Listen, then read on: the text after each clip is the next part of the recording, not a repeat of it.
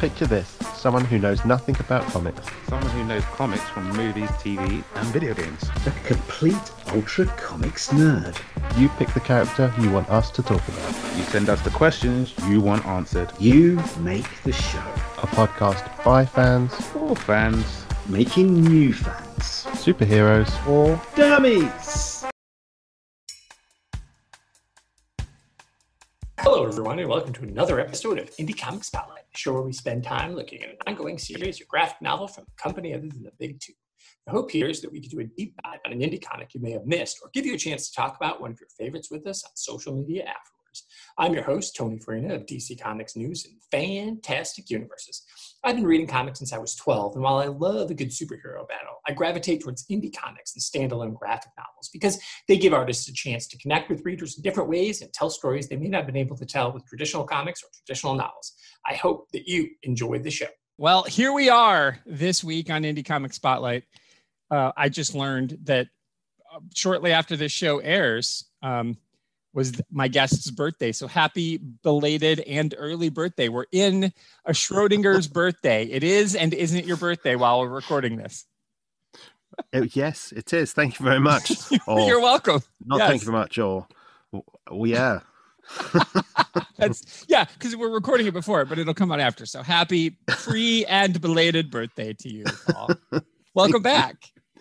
Thank you so much for having me. It is a real honor, as always. I'm so to excited about this one. Um, we're gonna break the rules a little um, because on Indie Comic Spotlight, it's supposed to be non-big two, and so our book, the book of choice today, is sort of a big two book, but sort of not.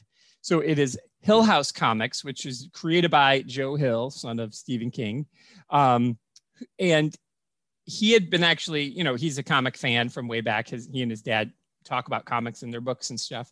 And um, so this is this is Hill House line as presented by DC. So it's not part of the DC universe in any way, shape, or form.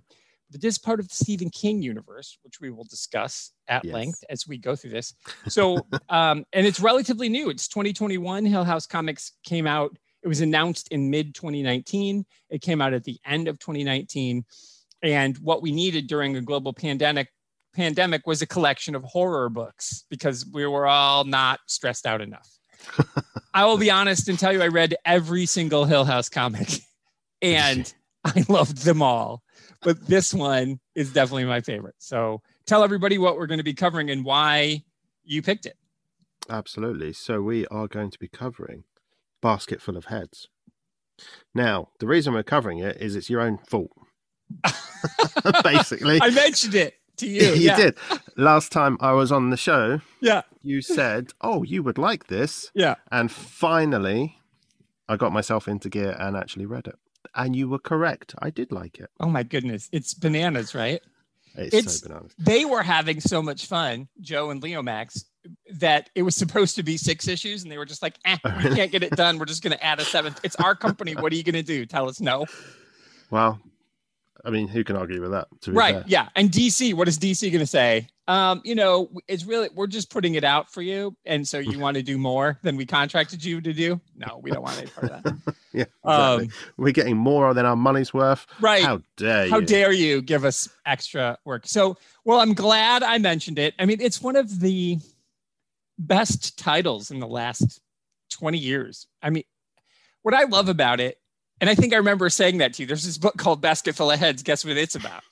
yes. And uh, that's right.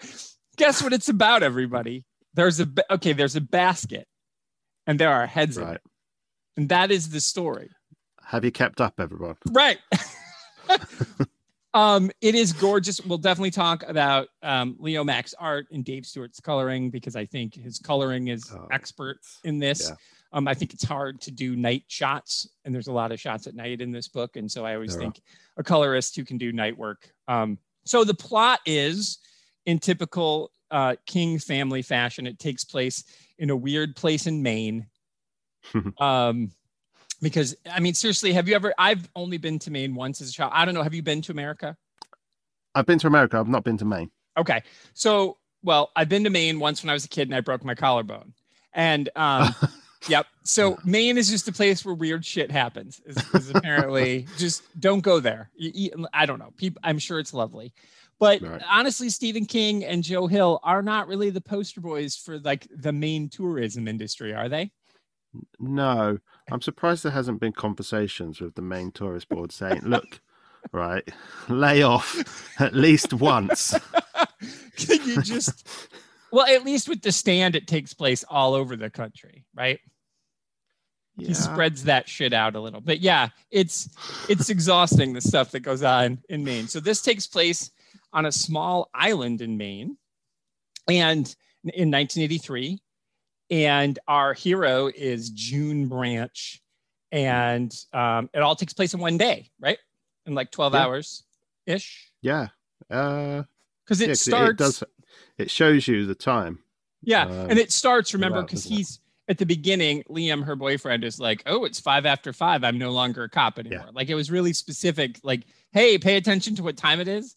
What do you Yeah. make of that? Let's just start there. I was just curious because they show the time all the time, and they were very specific about that. I read it several times. I've I've I've not. I've got a couple fan theories. I didn't do any deep digging into it. What did you make to the fact that it was super important that we knew what time it was all the time?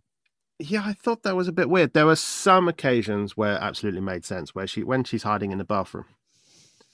A full hour passes. Yeah, a full hour Yeah. passes. She's she's hiding in the laundry hamper. Absolutely makes sense that we know she's been in there for an hour. For us to then make sense that it's been a certain amount of time between that event and the next event, I wasn't too sure about that. I wasn't sure what they were going for in that one. Yeah, I couldn't I couldn't figure it out either. Um, and so every clock that was in the building, I was like, oh, this is what time it is. I've got like on my notes, like in this episode, three hours have passed. And so the only thing that I found strange is when she goes to the police station. And again, Yeah. we'll jump around, but we'll, you know, we'll kind of Yeah. get through the whole book. But the clock on the wall says three, but it's but her watch doesn't say three o'clock yet. So I wasn't sure if there was supposed to be some significance there. I couldn't figure Oh, that out didn't notice that. um, except the power went out, but the power doesn't go out at like three in the afternoon. So I don't know. Unless does that mean the fact that the clock in the police station stopped at three? That because when we find out the reveal of what happened, that the power was cut before it all started. May yeah, maybe. You see what I mean? Like, Yeah. did these events take start at three o'clock in the afternoon, and that is the only clue we have? Yeah. Possibly. I don't know the answer. Just making shit up.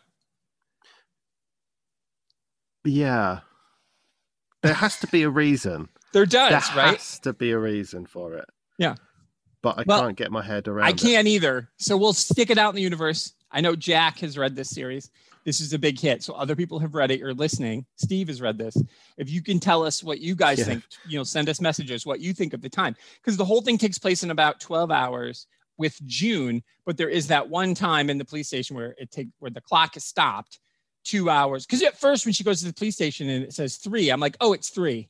But then you show her Right. watch later and it's not yet three. It was like, ooh. Yeah, I'm just I'm frantically flicking through. And I've just got seen her watch and it says five past two, and that's when she's in the cell. Right.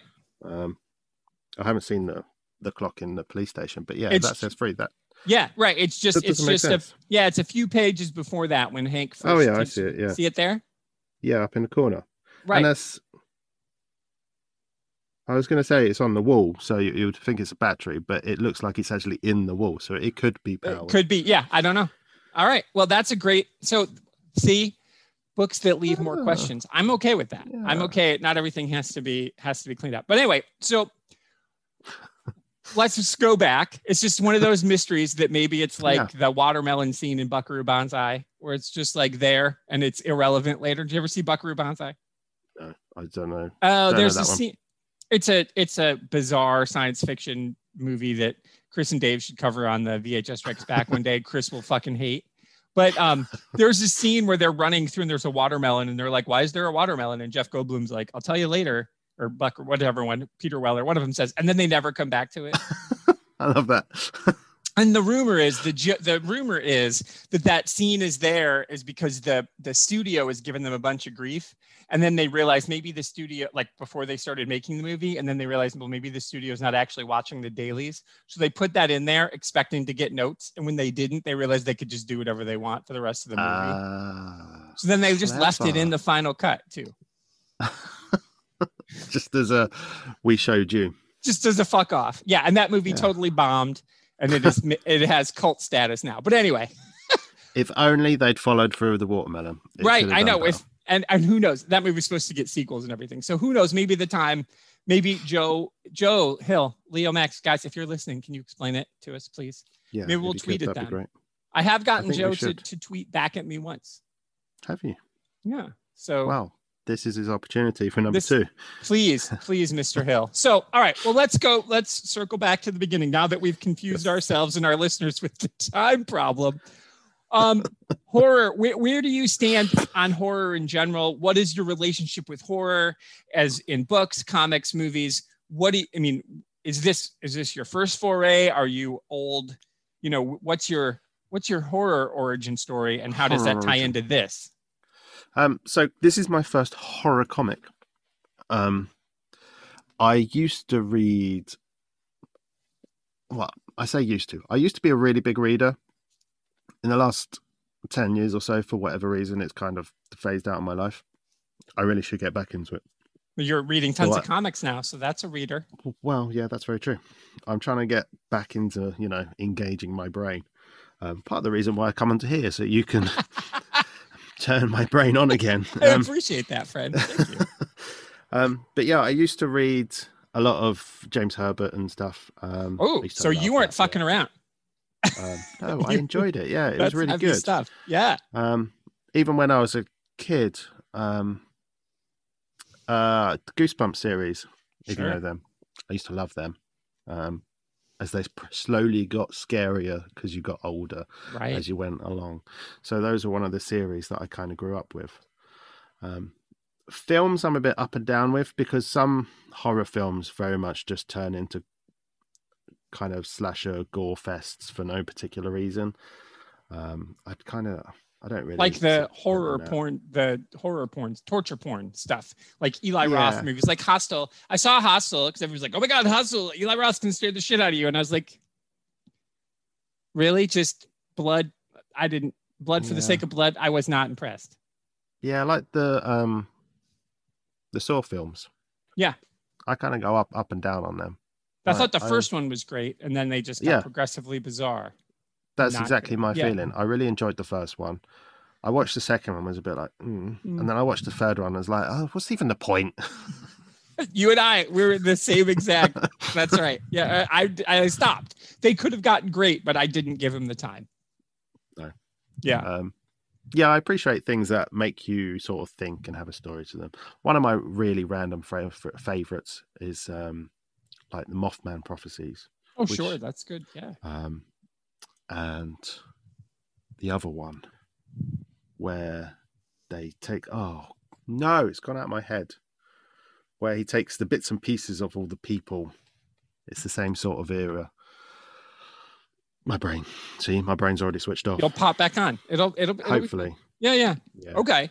So you like that kind of more psychological Yeah, horror than just a slasher film. absolutely. Yeah. And so this is a horror comic, which kind of, and Stephen King obviously does a little bit of everything, and so does Joe Hill. Yeah. And, and so, so this does a little bit of both, and I think that's a good place to come. So for me, I grew up, you know, I'm older than you, and I grew up in the uh, VHS era, and so totally true. My parents bought a VCR.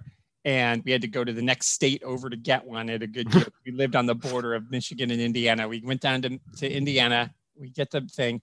And so no one else rented videos. So the video store, the place where we bought the VCR, would then do video rentals. And so you would have to drive, and it was only like 20 minutes. But we lived right Yeah. off the state line, but still, you had to go to the other state to rent movies. And so, one of the first things, because my dad, my bad parenting from my parents, one of the first things we watched was Friday the 13th. It was like eight. and um, I didn't, I didn't Nice. necessarily care for it. Um, but I didn't not watch either. Do you know what I mean? So it's like my relationship with those kind of early slasher, uh, cabin in the woods type movies, and you know then the Freddy movies. I watched a lot of them, and I come. I'm with you. I horror. I go back and forth. There's some really excellent horror movies, and there are some totally off. And actually, Cabin in the Woods, the Drew Goddard film, is fantastic. I don't know if you've seen that. I haven't. No. That's fun. Chris Hemsworth is in it, pre Thor, and um, Sigourney Weaver, Bradley Whitford. It's really actually it where it takes all of the horror tropes and it kind of mashes them together, and it's a satirical look at horror. Um, I like You're Next was fun. That was a that was kind of like a and then Ready or Not with Samara Weaving a couple of years back. Did you see that? no. Where she See, gets this is the problem. I'm in media. I'm like 15, 20 years behind the rest of the world. no, no, it's, really it's- bad. I mean, it's it's what you you know you ha- have time for you have time for. it. That's all you can do. But so there's this movie where Samara Weaving, um, she marries into this family and they play a game, and then they try to hunt her and kill her. Nice. Yeah, that's the plot. Go. And so it's really fa- I loved it. It was a lot of fun. But it reminded me the reason I bring that up is like that's the kind of horror that I'm for. Like you don't know why they're doing it. And there's this psychological aspect like what are you doing? Why what is what there's some tradition here that you have to follow. And there's all these different things. And so this book there's this there's a mystery in the horror, right? I mean Mhm. if you were to say to someone who likes mystery books, this would also fit the mold, right? Oh, absolutely. Yeah. It's one of those that you have to sort of go for it two or three times and then you start picking up all the little bits and pieces. And yeah, the first time you'll, especially when I first read it, if you're one of those people who read it as it was released, I, I feel was. really sorry for you. It was Yeah, I rough. feel really sorry for you. month to month. You're like, ah. Because the first time I read it, it was over maybe a week and a half, Hmm. and my brain was like, "What?" it was. so yeah, reading it as it was released, I no, I'm not one of those people. Yeah, I can do seven months it took me to find out who who done it. Yeah, and it's really cleverly done as well between the issues, as it leads you in a certain way, and then the next issue it leads you in a different way. Yeah. and then each time it kind of keeps poking you and prodding you until you don't know what's going on anymore. And Uh. and and and is that a, do you think that's a good thing? Do you think that invites the audiences to keep going, or do you think like like this, you know, like where you said the Saw films at some point, like, what the hell's going on? I'm gonna quit. Was there? Yeah. Do you think that that Joe Hill does anything that that leaves his readers behind on this, or do you think he paces it enough that I mean, I kept going. I was reviewing it Hmm. too for DC Comics News, so Okay. but I would have I would have kept reading anyway, you know, because I was hooked. But I but it was like every month it was like son of a bitch. And I would wait and I would wait till the end of the week. It'd be the last one I would review each week that it came out. Um, but it didn't matter. I still had to wait a month from whenever I read it, Yeah. you know. So it's not like I was like, I'm gonna push it back, and now I only have to wait a month. I have to wait three weeks and six days Yeah. you know that was so stupid um but do you think there was ever a there's a moment in here where they like jump the shark or they're turning anybody off I don't think so. I think it's done in just the right way where you think you know what's going on, but you have a question mark, or there's just that little bit of information that you want to know. And then the next issue it comes out and realize you realize you didn't know anything actually. yeah Um, that's and that's amazing too because it's a visual medium and everything's there in front of you so you think you you think you totally get it and then you're like i don't Yeah. know anything Yeah. and that's It's- so it's refreshing right i loved it oh yeah, I loved it. It's as I say, the first time took me a week and a half. The second time took me about two three days, and I read it for the third time this morning. yeah right Um, that's right and each time I sort of picked up on something new. And I think if I read it again tomorrow, I'd, well, especially after talking to you, um, I'd pick up on even more. It's so fun. It's such a fun. I mean, yes, there's murder and mayhem, and there is a literal basket full of heads. Um, he does. We've the, all got one of them. What's that? We've all got one of them. We've all got one. I, I Mm. mean, who doesn't? Who doesn't in their back closet have a basket full of heads? Yeah. I mean, I you know about the secret thing that I found in my old paint closet. I shared that with the group. I actually Yes. think I would have rather found a basket full of heads. I'm not so sure I would. I'm Oh. not sure about that. Well, it was it was just you're right, probably not. I probably I probably won, but it was it was just shocking because I did not understand what was happening until it was too late. Um, that is not has anything to do with this story. So sorry, because we were all saying about our our secret basketball heads. So, anywho, what do you make of the wraparound story technique? Do you like it? Do you not like it? Do you wish um we hadn't started there? Um does he give anything away? And in general, do you like that as a storytelling device? Tarantino uses it a lot. It actually has Yeah. become the Tarantino. People call it that, even though he didn't invent it. But what do you make of that wraparound story device? I it's one of those things that it, you go straight into it and it kind of gives you an idea what you're going to get and it grabs you straight away. Okay. I did enjoy it. Um, also, it's the it gives you enough to bring you in, but not too much. Because I was thinking about that the second time I read it through, and so it just starts off and you see the figure on the bridge with the yellow raincoat and a basket full of somethings, and that yellow raincoat bounces through a lot of people through the story. So it's just enough to sort of make you think what's going on here? Um, but not enough that it gives you the answers because there's enough that it could be along the way oh maybe it turns around here so no i like it yeah, i think it's a good I agree. I think it worked here. I don't always love it, but you're Mm. 100% right because then the first time you see the yellow raincoat, which you guys, again, I'm all over the place. You guys call those Macintoshes. Why? i don't i don't really know I don't either. I don't know. No. All right. Some A other Macintosh British. is- oh, yeah macintosh is like a really light raincoat Oh, it's not that. It's not. A, that's not. The so it's we- like Oh, okay. Is it like a trench coat? Like does does John Constantine wear a Macintosh?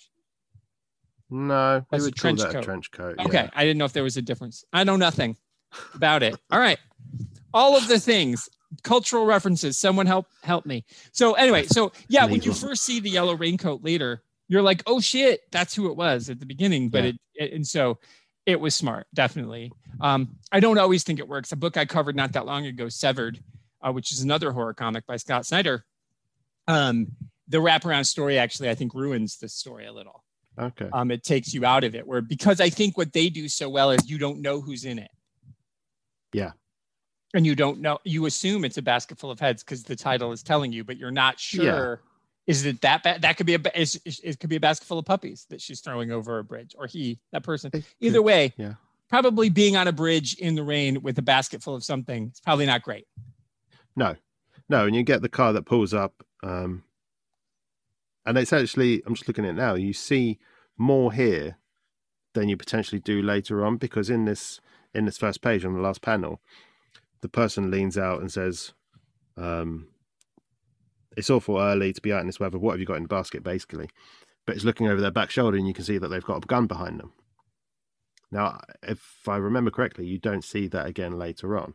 Right. So it's although it's giving you hints towards the end, it's doing it in such a way that it's it, you could be looking at anything. My first reaction to that was someone's being caught out, not the ending that we actually got. Yeah.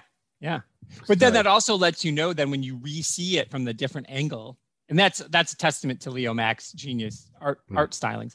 When you see it again at the end from a different perspective, like, oh right, shit, Yeah. I forgot on page one what could be going down, and then it doesn't. So it's it's again, it's I think it works really well. I'm not like I said, I'm not always a big fan of the of the wraparound device. I do think, and and the nice thing is, is the ending, the end end, the last panel and the first panel aren't the same.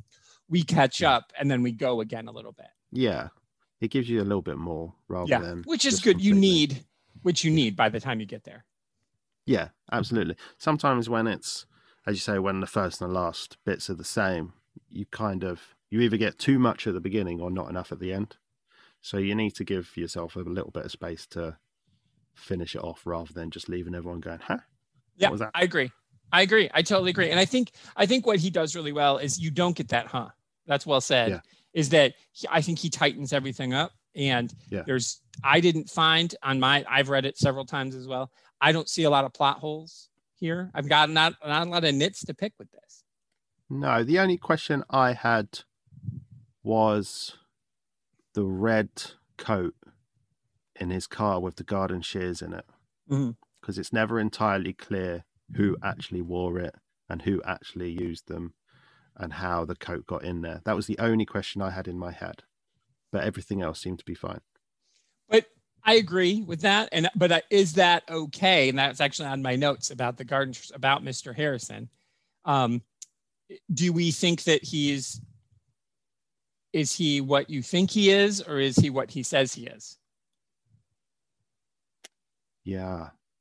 I think he is what you th- think he is, but then that's because that's what I think he is. Yeah. I agree. Makes sense I, of that. no, no, right. Listen up, people. No, I agree. Well, let's uh, let me, and I know we're all over because I just that's how I love the show to be to just talk about stuff. So Yeah. So essentially, this is a story, and I don't, you know, I don't want to give everything away here for people who haven't read Basketful of Heads. First of all, you should, and second of all, you know, we're spo- there's a basketful of heads. You find that out from the. That's not the spoil. So I don't want to spoil everything here. The mystery. No. I don't want to, you know. So that's why I'm saying the things sort of in code, but you know. Um, so now that you're listening, you'll be like, oh, I got to look for Mr. Harrison. And who is he? Is he what he says he is, or is he what I think Paul thinks he is? Yeah, I think he's one of these people that has an idea of what he wants to be or what he wants people to view him as. Mm-hmm. But in actual fact, the way he goes about his life is completely different. Right.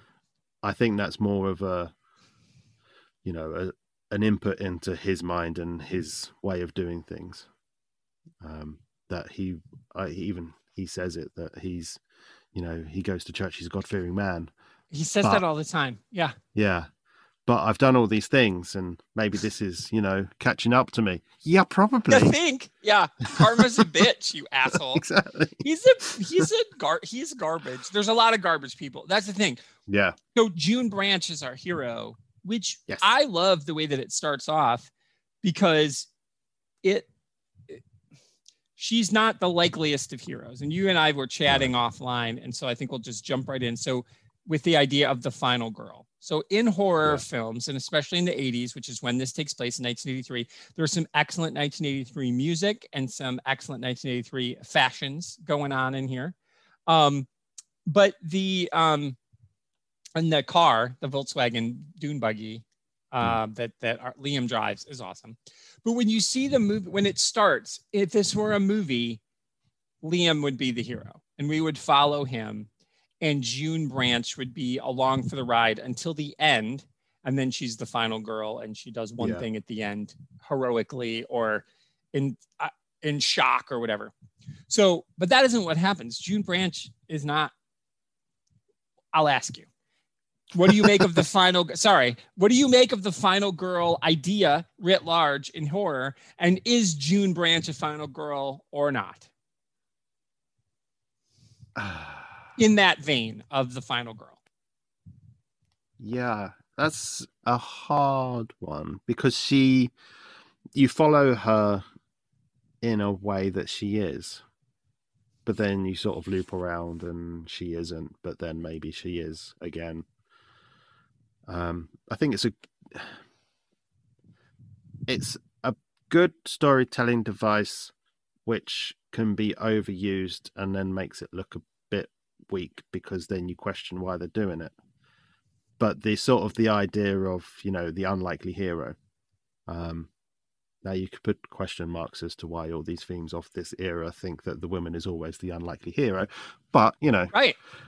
um, and I think that's it. She, they put her in that position, but also at the same time saying, yeah, actually, she's a badass, and she is from the beginning. Yeah. She's, you think she's unlikely, and she kind of thinks she's unlikely. I think is the what they're getting at. If I'm making any sense, I like that. No, I think that's good. I think we we we learn through some really great dialogue. I I there's like there's one issue that is like exposition heavy. That's like Hmm. evil Bond villain, um, which will you know we can get there. But I I what I like about June is you're. I think you said it perfectly. I think that's it. She's not sure about herself, but she Yeah. in a conversation that she has with um the sheriff's wife. So Liam is her boyfriend. He's a volunteer police officer on this small island in Maine. And this for the summer of 1987. This is the weekend after Labor Day, or the Tuesday. I guess I'd say Tuesday after Labor Day because Labor Day is a Monday here. So this whole thing takes place on a Tuesday. So um, so he um he's been staying on their boat and he's gotten very friendly with their family. And so they're out at dinner, kind of like as his so long, and he brings his girlfriend who goes to a university somewhere near, and she's studying um, psychology and sociology, but she's interested in gender studies. And she has this really thoughtful conversation with this older lady of a different generation. So, um, yeah. and they have different views of like masculinity and what it means to be a man and what it's like to be a woman. And it's in those panels, you learn so much about how smart she is. Yeah. But the panels previous, she's like painted, and you said in such a way where you're like, oh, she's just a girl in the short shorts with the tight shirt who's going to sleep with anybody.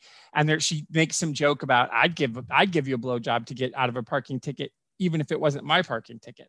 Yeah. And so it's like she just wants to give him a blowjob. It has nothing. That's what she's saying. He missed it though. And so in the moment, you're like, oh, she's, you know, whatever. That's all she wants is to just have sex. But then you realize that was a pretty funny joke and it went over yeah. his head. yeah. Like, right. so, so there's all these subtle hints that she's smart, but also, like you said, she's not sure because these people around her, nobody has faith in her either. Yeah. So why would she have faith in herself? Is this young? She's 20. She's, you know, she's she's trying it's 1983 you know it's not 2003 it's not 2023 you know it's 1983 she's a 20 year old woman in 1983 so yeah. she's there was not a ton of opportunity you know she's kind of looking around you're either going to be the the loose girl who's sleeping with everybody or you're going to be this old matronly fart who says my husband and son are or a maid there's a domestic servant in this who yeah. is also integral, but also a different avenue. So there's she doesn't have like great role models. So her whole thing is, well, I'm not really heroic. I'm just, I'm just, I'm still, I'm a fool thinking these thoughts that nobody right. thinks are good. Yeah. We don't get much input into their relationship. But from what we do see, you get the idea he very much talks down to her. Yeah. Like he he thinks he's above her yes, he loves her, he cares about her, but he thinks he's the better one. Which even is silly, though, as you say. Right. Yeah, yeah, Even though she's doing all these studies. Yeah. She's quite clearly quite clever. Yeah.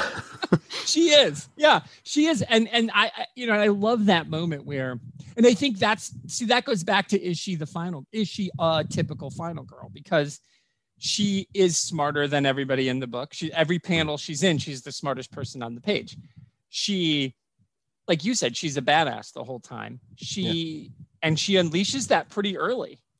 Oh, i mean yeah. if if the things that she goes through i don't know that i'm in the same mental space at the end of these of this night that she is. No. It took her quite a long time to sort of have a reaction to what's going on to you know having a basket with heads in. Yeah um, it's not until we get to the plural that she's suddenly like, actually, this isn't very nice. Up until then, she's very matter of fact. She's doing what she needs to do. Yeah. And, and she's, she's, just going through it.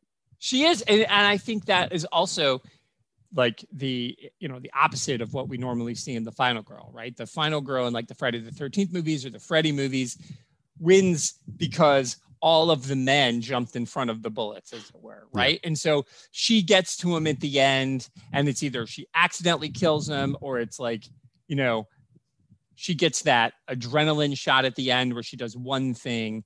But this is seven issues, 12 hours ish of yeah. June Branch kicking ass with a magic axe. And yeah. it's fucking awesome. I love her. Um, and I just don't know if if I mean, I assume this is my guess is that Joe Hill and Leomacs are saying we want you to think about this in that final girl, you know, prism, because he said it in 1983 for a reason. I mean, yes, yeah. to not have cell phones, cell phones ruins this book, right? Yeah, yeah, they would. Because you'd have to oh, make up an explanation why they don't work. Yeah. Yeah, I guess you could say that, you know, the power's out so it affects all the cell towers or something. I suppose. Yeah. Um, but yeah, it would just be an extra step of, but they could do this, but they could do this. Right. Yeah. I think, but so I think it's more than just that, though. I think I Yeah. feel like he said it in the 80s at the height of of these slasher movies when Friday the 13th and all Halloween, all these movies were happening, and there's all, and then there were all the bad spin-offs, right? All the B movie. I mean, Friday the 13th and Halloween are technically B movies, but they were like have been pushed up to A-list status. But then there's like all the other. If you just were to type in 80 slasher movie, Yeah. there'd be a billion of them, right? Oh god, yeah. and he never be able to get through them all. deliberately June is deliberately never naked. Yeah. She, I- yeah. Thought that was genius. It, there's Yeah. there's many opportunities for her to be, and That's they go out of their way to make sure even when she's changing, she at least has a bra on, or Yeah. it's out of shot instead of it being like that gratuitous 1980s. Here's some boobs. It's a 1980s horror movie. Got to have a boob in there, at least one. Yeah. Even when she's getting changed, they have him leave. Yeah. Um, which, yeah, back in the day, that wouldn't happen. He'd be like, right, you're getting changed. And by the way, I'm going to stand here. yeah and we're going to linger on you too and the point Yeah. of view is just going to be like from the eyes i mean literally some of those movies like the point of view is so bad it's clearly like the cameraman is the stand-in for the creepy dude who's just going to stare at you while you're changing and Yeah. i think it was just really smart um to not show it because it's it's a rate i mean they swear they say fuck they talk about sex and blowjobs and everything in here Yeah. so they could have done it but they chose Oh, yeah. not to. So again, is that them making a horror comic while subversing the horror genre? Yeah, I think it's them acknowledging that there were a lot of good things about the films of the day. But if you look at them with a modern eye, there's also a lot of things wrong. So rather than saying that never happened, Right. why not up? you guys uh, couldn't see it, but he covered his eyes. I loved it. It was like they were literally covering their eyes. why not just update the ideas to a modern eye? Take Yeah. all the good things, but you know, give a kick to all the bad things as well. Yeah. because you can do that, and what, I don't see why they don't do that more often. I don't. Because so I don't many- know. Yeah, it's a lot of it is, yeah, we have to move past that. You have to move past the bad bits, but there were a lot of good as well. Yeah, I think good. I think so too. I think there's something inherent about being scared or that we like. I mean, there's a reason horror movies make so much money. There's a whole channel. I don't know if you guys get it over there. It's called Shudder. Do you guys get that? Not that I know of. It's a streaming service that you can pay however much, and it's just horror movies. And they have originals, oh, wow. like originals made for Shudder. Like it's so big of a thing that they make horror movies just for this streaming horror service. oh wow, Yeah. So it's not like this. And obviously, Stephen King is the best-selling writer of the last hundred years, right? Yeah. And knows a thing or twelve about horror. So, um, Yeah. you know, so I just, I, I just think it's really smart. I just think it's smart in so many ways. I love June. Um, I think, I think that it is really good. Um, that like like you said they're instead of covering their eyes they're living in it. There's all these tropey guys right? There's this creep guy. There's like rich asshole blonde white dude. There's yeah, you know there's all these different layers of of stereotypical horror um you know things that you want horror cliches. But then every time then then you see how june can can battle it. Where in another movie she'd be assaulted this way. In another movie those clippers would have been used in a really grotesque way. In another movie Yeah. this would have happened and this would have happened. And while she gets her ass kicked a lot i mean they He grab her by the hair and they punch her and she gets but at the end and this isn't giving too much away she has to cut her own thumb off at one point and she does it Yes. to herself. And it is so fucking badass. The first time you saw that when you realized because you see her heading for the for the truck and then later then the camera air quote moves away when you come back you don't know what's happening did you see did you figure that's what she was going to do or did that blow your mind up yeah, that blew my mind. I wasn't expecting that. so Yeah, smart I really like that. Yeah. yeah, it shows that she's even in the hardest point, she's able to think it through. Yeah. And she then, we see a couple more panels after she cuts her own thumb off. She goes into a place where there would be, Yeah. where it would make sense for there to be the tools that there are. And she cleans it. She she's cauterizes it. She gives herself a shot of adrenaline and she knows how to do all of that. So again, in, and there's no words on those pages. So you see it all happen and you're like, boy, she is the Yeah. smartest person in the room. Like you Yeah, thought it before, but now you know. Yeah.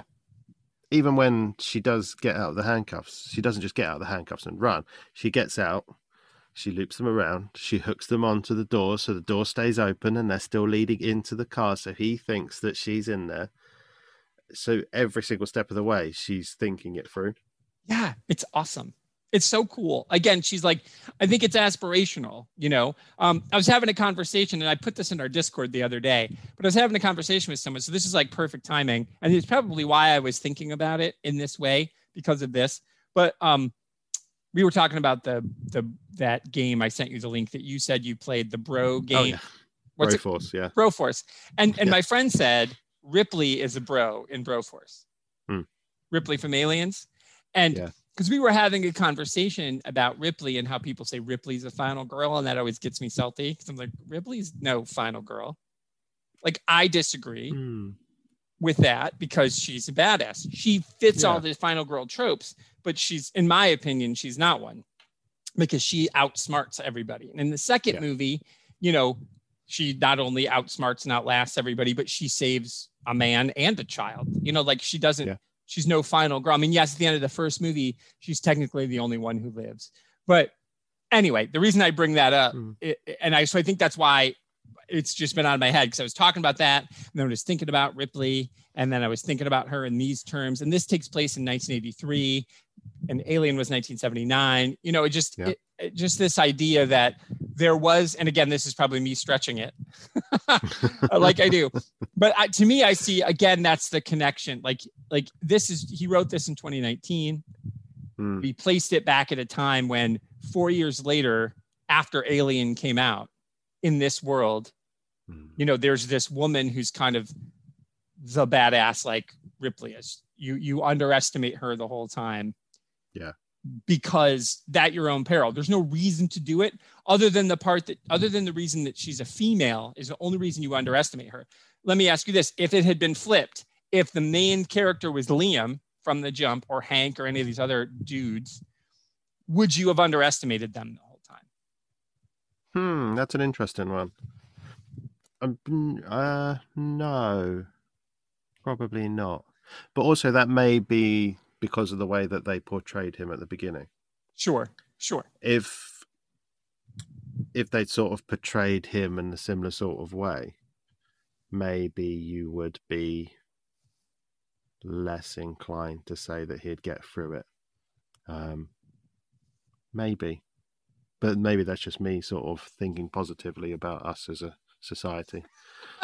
yeah and maybe i shouldn't have said you you as a as a person who has evolved but like what the, the and the other thing too and this is where the ripley conversation started and ripley being a bro you know she's Mm. like one of the bros she's like stallone or whatever because she's the badass so i like that they in this game that they make ripley a bro that makes me excited but i wonder um because i have this theory that everybody's like it's always die hard and or whatever but then as I've been thinking about this these last few weeks in preparation for this and just thinking about this whole stuff, the Die Hard um, formula was actually done in Alien first. She's just an average person who has to overcome odds and beat the baddies kind of on her own.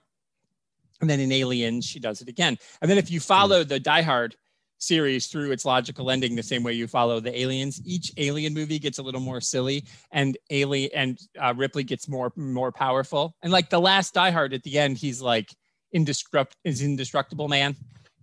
Yeah, You know, he and his basically, son somehow Yeah. survived chernobyl. What? No they yeah. didn't.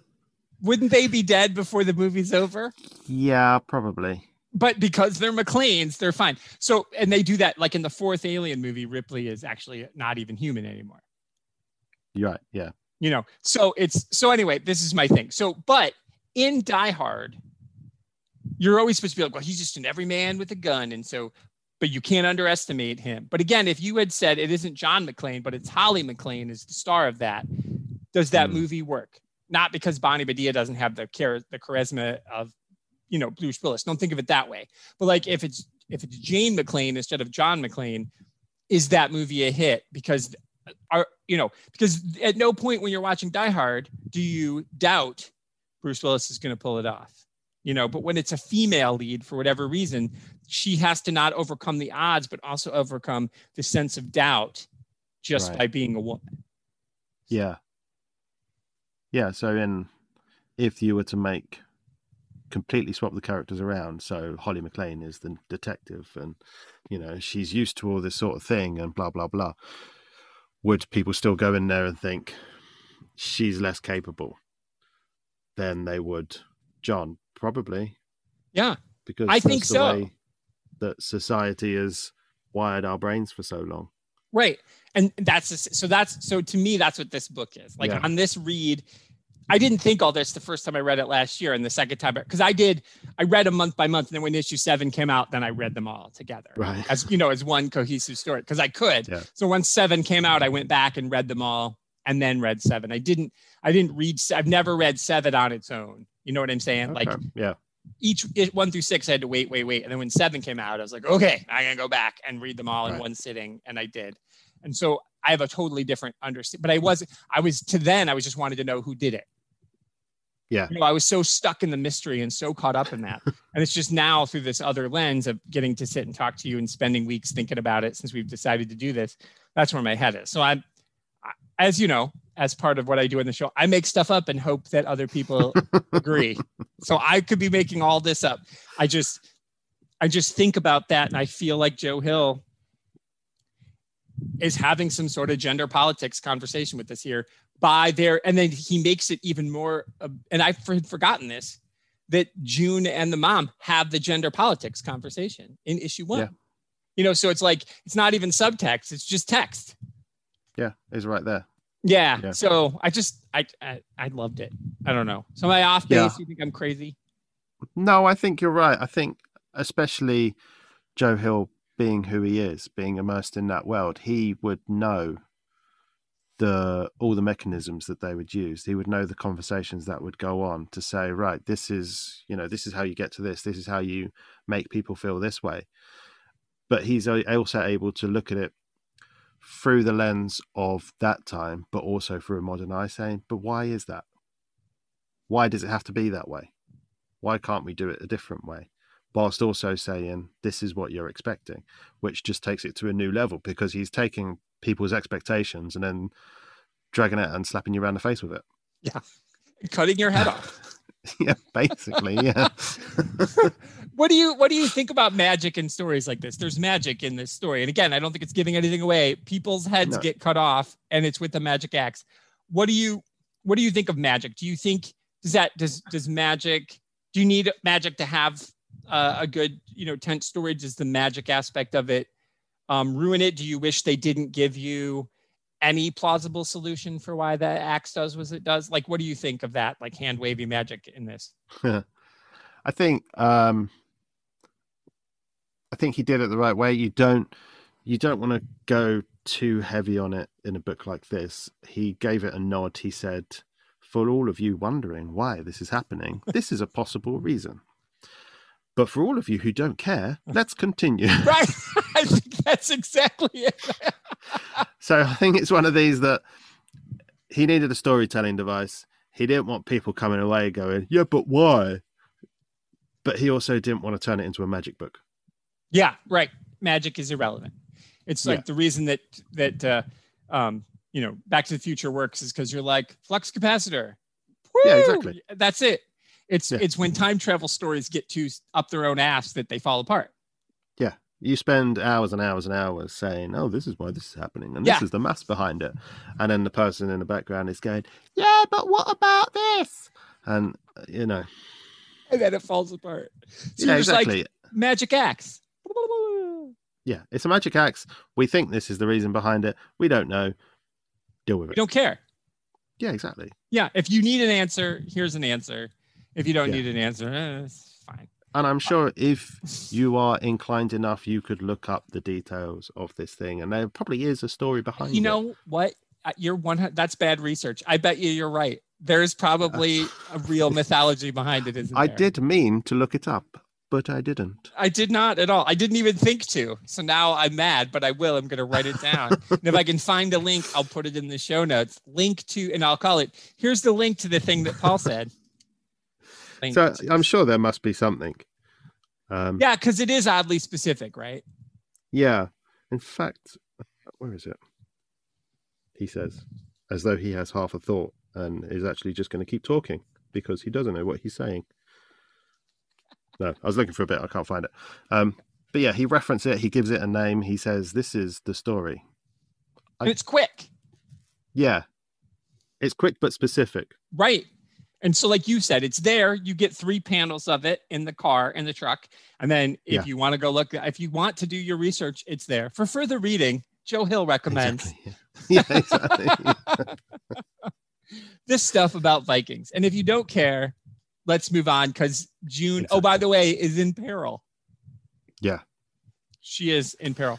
So. Yeah. there's a lot of bad guys in this story, and and no one is really good except for June, maybe. And then at the very end, at the big reveal, and I won't give that away, there's a second Yeah. good person.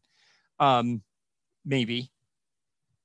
Um, it feels Yeah. like the motivations of that person are also really personal and like Yeah. I'm only doing I I'm not really that good of a person. I've known all this horrible shit's been going on and I didn't care, but then you pissed me off, so I'm gonna take your ass down. It felt like that, like Yeah. spite. Oh, absolutely. Yeah. Yeah. What I loved about that is that her motivations were nothing to do with what they expected. Not at all. It was so crazy. All of this that they went through, and it had nothing to do with it. Yeah, one last sleight of hand. No. As Yeah, makes for good love that. writing. Yeah. But what do you Yeah. make to the bad guys? Um before we start talking about Leomacs's amazing art. Yes. What do you make to the bad guys in this? Um do you have a favorite bad guy? Are they all equally disgusting? Like I kind of lean towards hating Hank the most, but I don't know where you where you are. Like do you what's your who's your who's your favorite baddie? And does this work? Chris Phelps always says stories work best when there's a good baddie, but this is like relentless baddies. It's like Yeah. it's almost like video game levels. I mean, I don't play a lot of games, but I understand the concept of like you got to kill this one, you got to get to the next one. So there's almost like different boss levels, you know, different levels until she gets to the boss at the end. But Yeah. do you have a favorite along the way, or do you think the boss baddie is the word is the baddie of the baddest? That's an interesting question because the big boss baddie is he really the baddest of all the baddies? I don't know. Like, arguably, you could say that his son is the he's the slimiest of all of them. He's, awful. the he's horrible. Yeah. Um. What's his name? Hank. Uzo. Um. Is it one. Hank? Oh yeah, that's his son. So yeah, Hank's yeah, yeah. his son. Sal is the first head, Yeah, and then Sal's Hamilton is the second one. head, and then Hank. Yeah, so Sal, you kind of think he's of an age in a situation. You kind of feel like, did he just get himself in a situation? You, as the story goes on, you kind of wonder of how bad he truly is. Mhm. Um, Ned is just power hungry, and Hank. Yeah, I think Hank's the slimiest. Um, I think the chief is the the most interesting one because you don't learn too much about him, and you wonder where his motivations lie in all of this. Is it just power? Is it just the money? That's a great question because the other thing too is June hears all of these stories, so we hear all the stories from people who've proven to be garbage. So Yeah. how much of anything? That's why I asked you the question about Ned earlier. Is he what he says he is, or is he what we think he is? Right. And and they all tell June these stories, and she, in the middle of literally fighting for her life and chopping people's heads off and chopping her own thumb off, has to then take this story in and figure out who's telling her the truth and why would Yeah. they tell her the truth and so we only get what they tell her so i think you're Yeah. that's a great point is what is his motivation we only get a sort of half-assed story Yeah. Yeah, because even you make a because it's Sal that is actually the one who killed the other police officer, Right. Yeah. um, not the chief. And it's Ned who's running all the drugs, not the chief. The chief is just kind of protecting things, but why? Yeah, because of I don't money. know. But is it more than that? Like he's got the biggest question mark over his head, but as you say, he is the big boss. He's the boss level at the mm. end, Yeah. and arguably he's the hardest one to kill because Yeah. he does almost outwit her, whereas the others weren't able to. But he's but he's stupid enough to give her an out. And I think it's a totally plausible out. And I love that she saves herself. Yeah, I love that too. I thought that was really important that there was no Deus Ex Machina, like, oh, here's a hand, literally. I mean, and there's that cover where it's literally helping hands, like, you know, she's Yeah. sinking and there's hands. I'm like, oh, that's awesome. But then she gets herself out. So, um, because at first there's the there's a picture where Leomacs shows like she's underwater, tied to an anchor. Everybody, and um, there's a hand, like a like a hand in the thing, and so just for a second, you think like, ah, something's gonna help her, something's gonna save her, and then Yeah. no, it was worse than you ever imagined.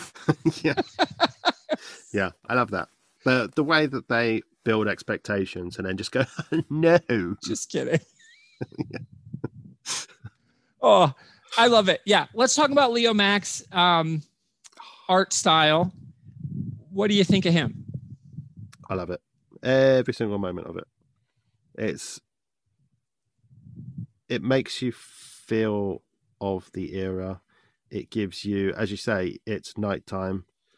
It's really hard to do, but he doesn't make you feel like you're peering into this tiny hole in the blackness. You feel like you're there in the situation. It's got enough detail, but not too much that it's like some some artists you can look at it and you think, did you remember that you're doing a comic, or were you trying to be something else? Um, like, but then you get to the other extent, like Alex Ross, and it, it's a painting. Um, Yeah. which is fair enough. If you can do that, do it. Yeah. But there are some where you're kind of like you're on this weird edge where you're not quite one, not quite the other. But the, I just I love this. I do too. I know it's hard to. That's the thing. When I wrote my reviews every week, it was every month. It was like, well, what awesome adjectives can I say about Leomacs this month? Because Leomacs, everybody is one word. That's his name, Leomacs. We're not saying Leo space Max. His name is Leomacs, one word. Um, and we'll link to his stuff, obviously. But it is gorgeous. It is, and I Yeah. think you nailed it. Is that he knew he was doing a comic book, so he wanted to gross you out, but he also didn't want to have it be so horrific that you couldn't look at it. yeah. My favorite panel, and I know this is silly, and I screenshotted it so I could show it to you. It's a full page, but it's not a mm-hmm. typical splash that's a side by side. It's he does a lot of have you noticed he did a lot of like one page as a panel. Yeah. It's and this is just says everything about where everything is. It's this one. So Oh, in the panel, it's it's like we're the voyeur, and you're looking down a hallway, and June is hiding in the bathroom, and at the end of the hallway, there's two prisoners who you think are prisoners with uh, flashlights, and everything about it is so tense, and it's just a standalone page. Just there it is. You're like, man, and and the way that he because he does it as its own standalone page, you're like, fuck, I can't turn fast enough. I can't get to the next thing, and it was so Yeah. smart of when they choose because a lot of times you use a splash page or a one page or like that because it's a big action set piece. And so you Right. want to fit as much in on the page. But he would do these huge panels of like a simple scene that in most other comics would just be over here, you know, like top left. But, Yeah. Or uh, you'd put this bottom right because you'd still want them to turn the page. You'd put this bottom right on the right hand side. But he was like, nope, I'm going to do this the right side of the page, just this whole image. Yeah. Good luck. I loved Yeah, it. and it's it's done in you know she's in a tight space and they've got the openness and it's dark where she is and it's slightly lighter where they are it's just all the little details that it makes you feel her emotion just that little bit more and you can yeah you can feel it as you turn the page Yeah. um and doesn't that then open up into where she's in the bathroom for an hour hiding in the Yeah. laundry hamper. Yeah. yeah so you're you kind of you feel the suspense that she was in and the tight space that she was in, and then the drastic decision that she had to make, where she's in a, a tiny little thing that there is no escape from. Right. And if they find her, she's fucked. There's nowhere to Yeah. go. Oh, it's so and it's good. really, really cleverly done as well with the um with the lettering in that. Deron it's Bennett's letter. Yeah. Yeah, and then she pokes up, and then you suddenly you know what's saying again, and then she closes it, and then you don't know what they're saying again, and again it's just she's in a tight space. She may or may not get out of it. She has no idea what's going on. Good luck. Yeah. yeah.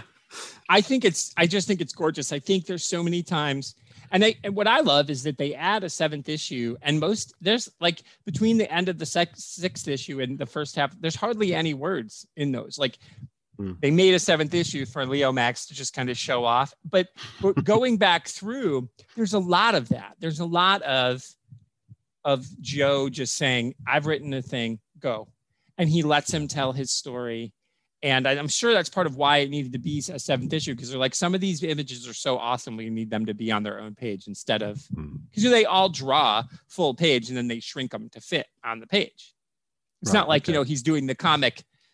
He's like, oh, Yeah. I've only got a two by two, so I'm going to draw the whole thing in a two by two. You know, so he's drawing it these big things. When Seth and I interviewed Justin Greenwood, he he was in his art studio showing us Oh wow. what yeah it was pretty cool. So he's like oh yeah i draw on these. And there's like this huge paper that he draws on every panel in every comic. So like he does stumptown right?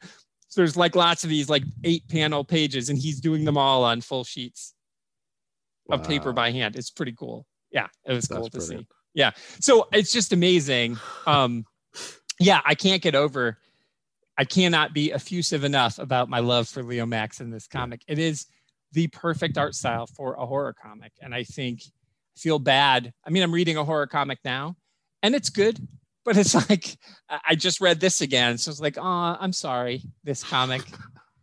I like i, I I will i promise I, now like I've been reading Boom Studio, Something is Killing the Children, Werther Dell'Edera, and that is like super dark. It's totally different and it's perfect for that. But I think because that takes place in the now, where Right, because of what, like you said, this is so, it, it, it feels like you're watching a 1980s horror movie. Yeah. It does. And even just like um he'll show the motion in one panel.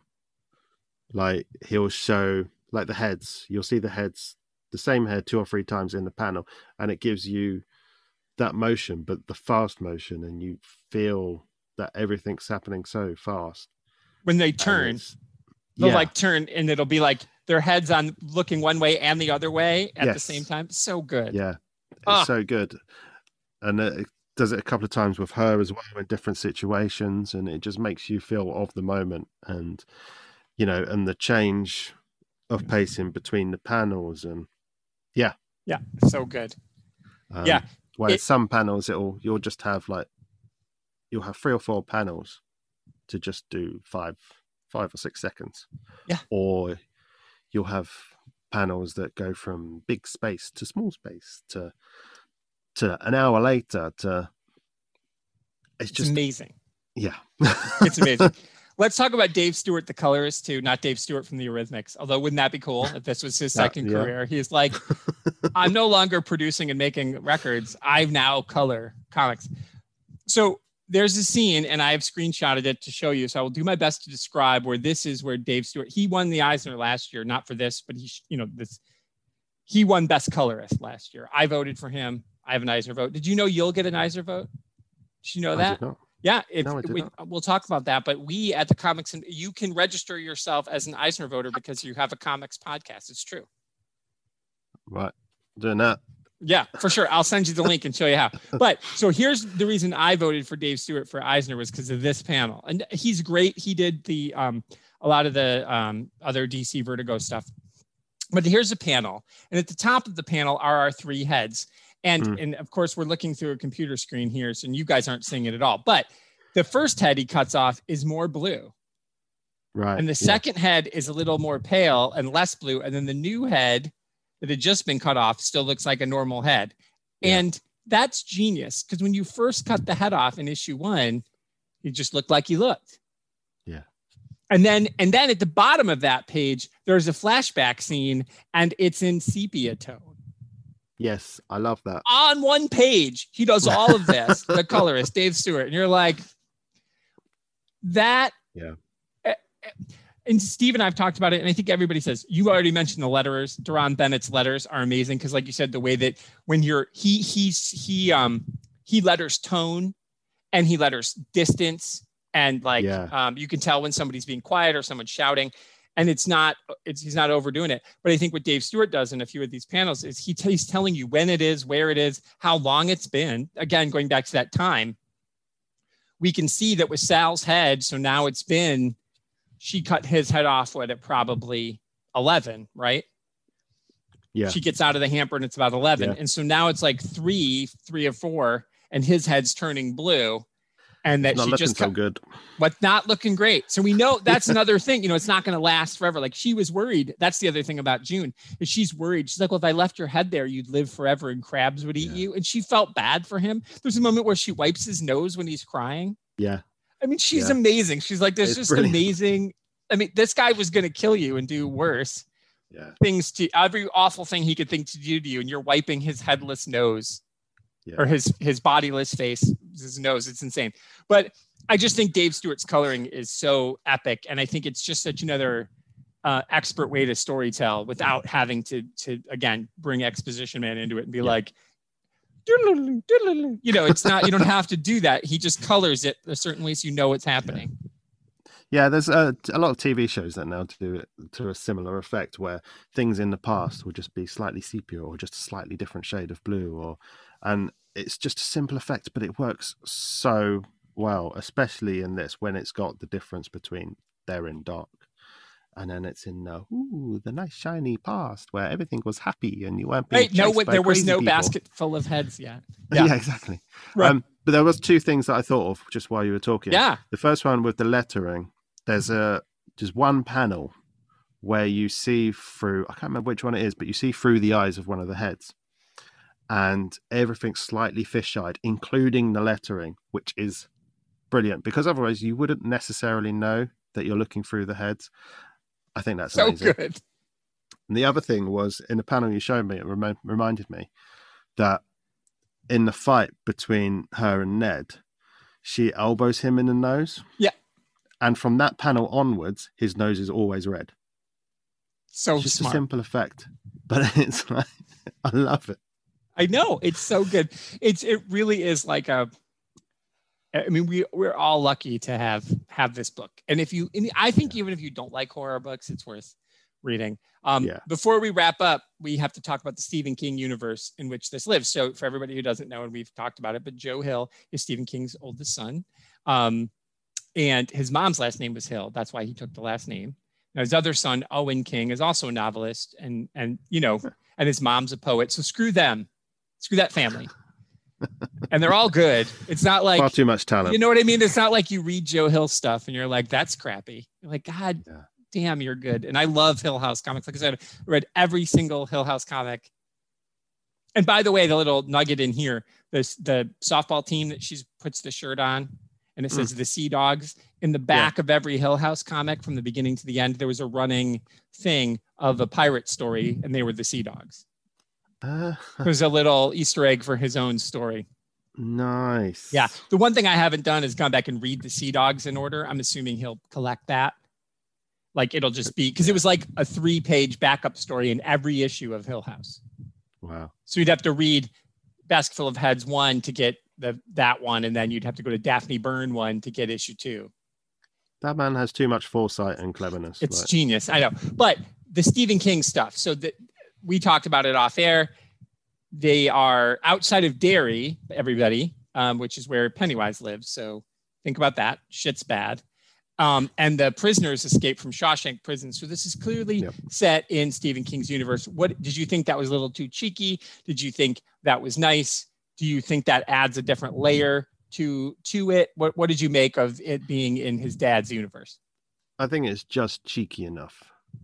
It's just he's not he's not riding his dad's coattails, but he's giving a little nod to I mean, even like I'm sorry, but even if it wasn't his dad, if you're setting a horror comic in this era and you don't give a cheeky nod to him, you're probably missing the point in I the think nicest possible way. I think that's great. I think I think you're right. I think it's a love letter. The other thing I noticed is I did some digging. Um, we did learn that um, June is from Bates, which is also the name of the high school where Carrie went, and Carrie takes place in 1979, and this is 1983. So it's like, holy shit! Did June go to high school with Carrie? Wow. I wonder. I don't know, but I feel like I don't know. I didn't. I couldn't Yeah. find anything to to make that true. But the name rang a bell when it was like, Mm. oh, blah blah Bates, and I was like, and at first I thought, well, Kathy Bates is in the Misery movie, so it's like, oh, I'm just thinking Kathy Bates, you know, because Yeah. she's in a Stephen King movie, and it's like, I don't think that's it. So I did some digging. So Bates is the name of the high school where Carrie went. And so I don't know if June went to high school with Carrie. So that would be bananas. And is that why she's a psychology major? Because she's like, listen, this one girl in my high school went crazy and killed everybody in the gym. yeah. Some shit got real. Shit got real because she, she was mentally abused by her friends and her mother. Um, so I don't know. I just thought that was uh, I I just like that. That was a nice little. Yeah. That was another. Again, just enough. It was just there. You're right. I agree with you. I think that's the right thing. It was just cheeky enough. He didn't overdo it, uh, Yeah, which you don't know- want to.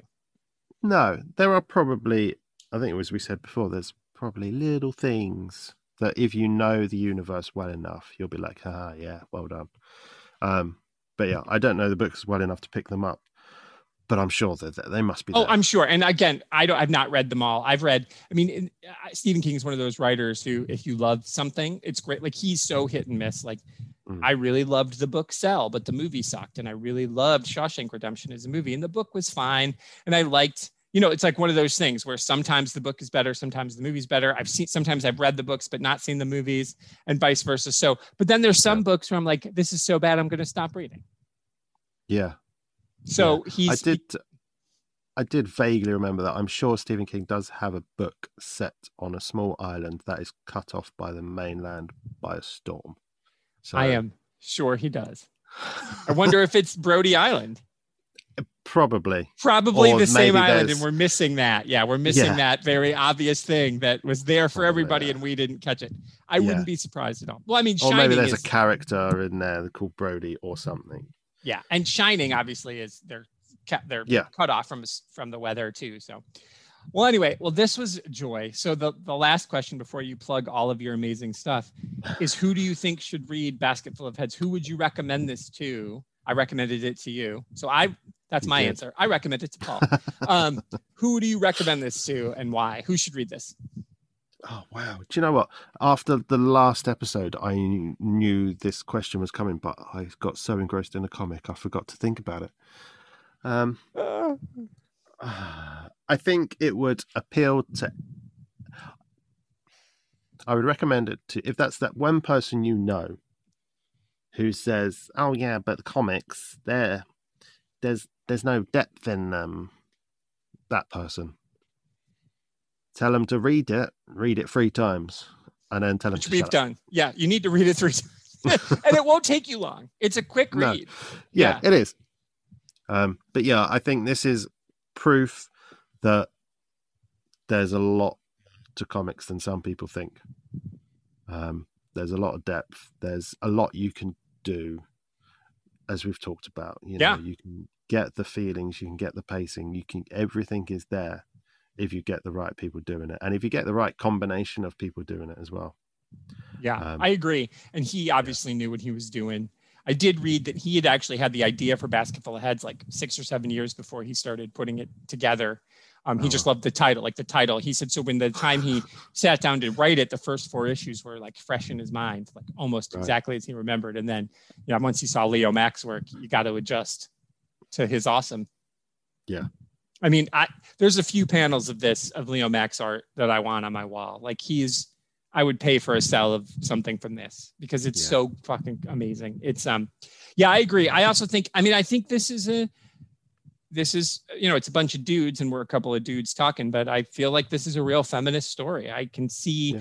the influence of of his mother who is a feminist on his life and um I, like you said the, the not only the cheekiness of this is being set in Stephen King's universe, but he's also commenting on early horror and how even his dad in the 80s was subversing what you're seeing on the screen versus, you know, because Carrie, again, the book Carrie, it's about a girl who's abused, and this is what you, you know, you push her too far, and here's what's going to happen. And, you know, um, there's a lot of feminist um, iconography in Carrie.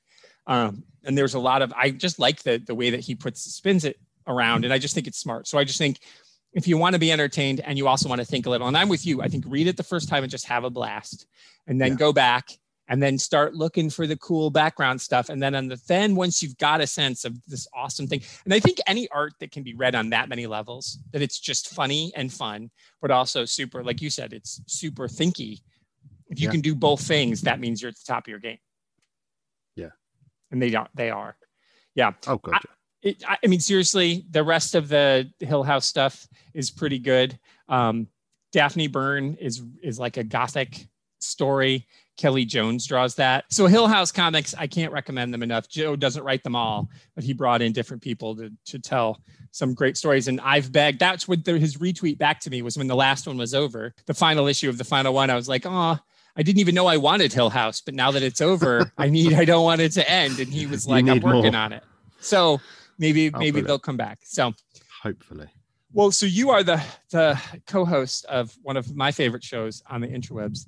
So let's tell everybody about that and other things that you're doing. You've got a website, you've got Yes. all kinds of stuff. So let's plug Paul. Yes. Thank you very much. Yeah. So, Superheroes for Dummies on this very network, which seems to be our tagline at the minute.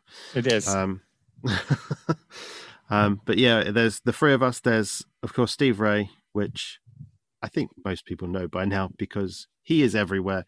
He is the the Geekopedia. He is the Nerd Yoda. He knows everything there is to know about far too many things. How he fits it in his brain, I don't know.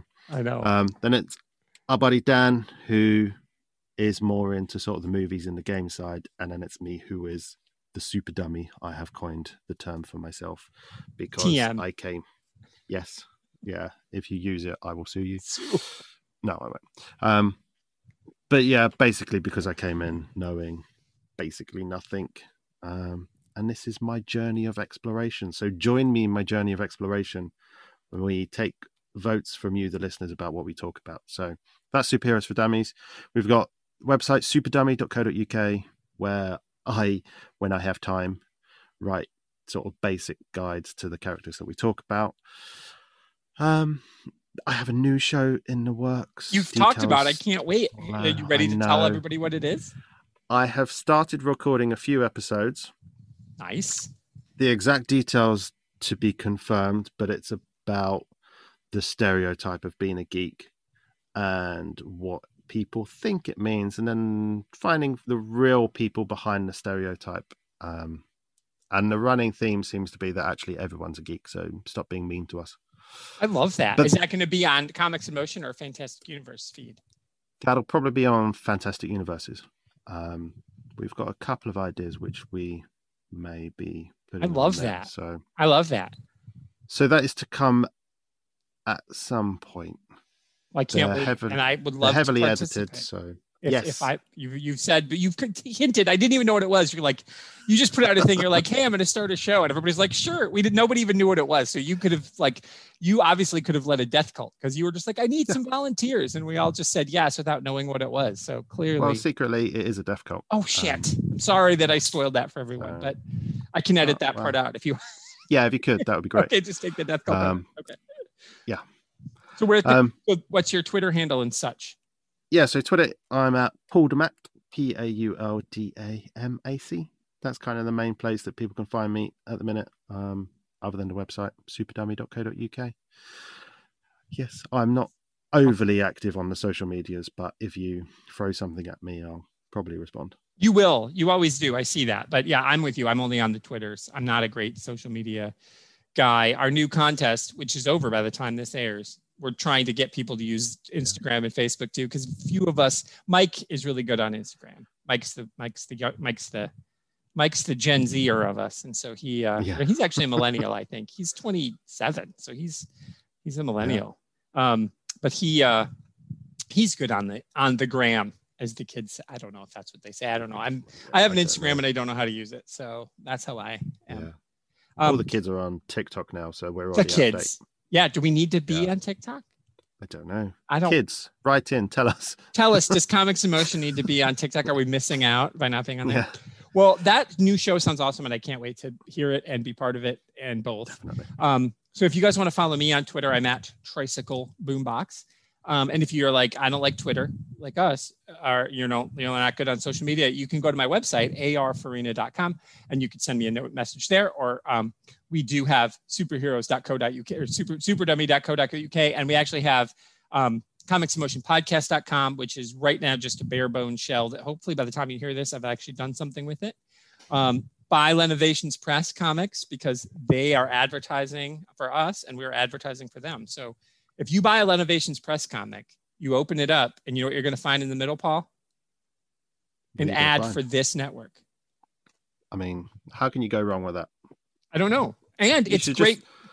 It's Buy the comics for the advert, and then you'll find out that the comics are great as well. Yeah, the So, comics win-win. are great. It's really the the cool thing about the Section 12 universe is it's like there's three different comics going and they kind of there's like the modern one, the flashback one, and then the the um future like the future time one. And so you're trying to piece this story together through these three different tales. It's pretty cool. Nice. Section 12, Lenovations Press. Good stuff.